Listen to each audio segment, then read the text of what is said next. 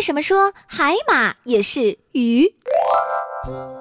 海马，乍一听到这个名字，你是不是觉得它应该是马呢？不过这也难怪，它不但名字像马，而且长得也有点像马。它长着马头，而且还是直立的，但它其实是鱼，这是为什么呢？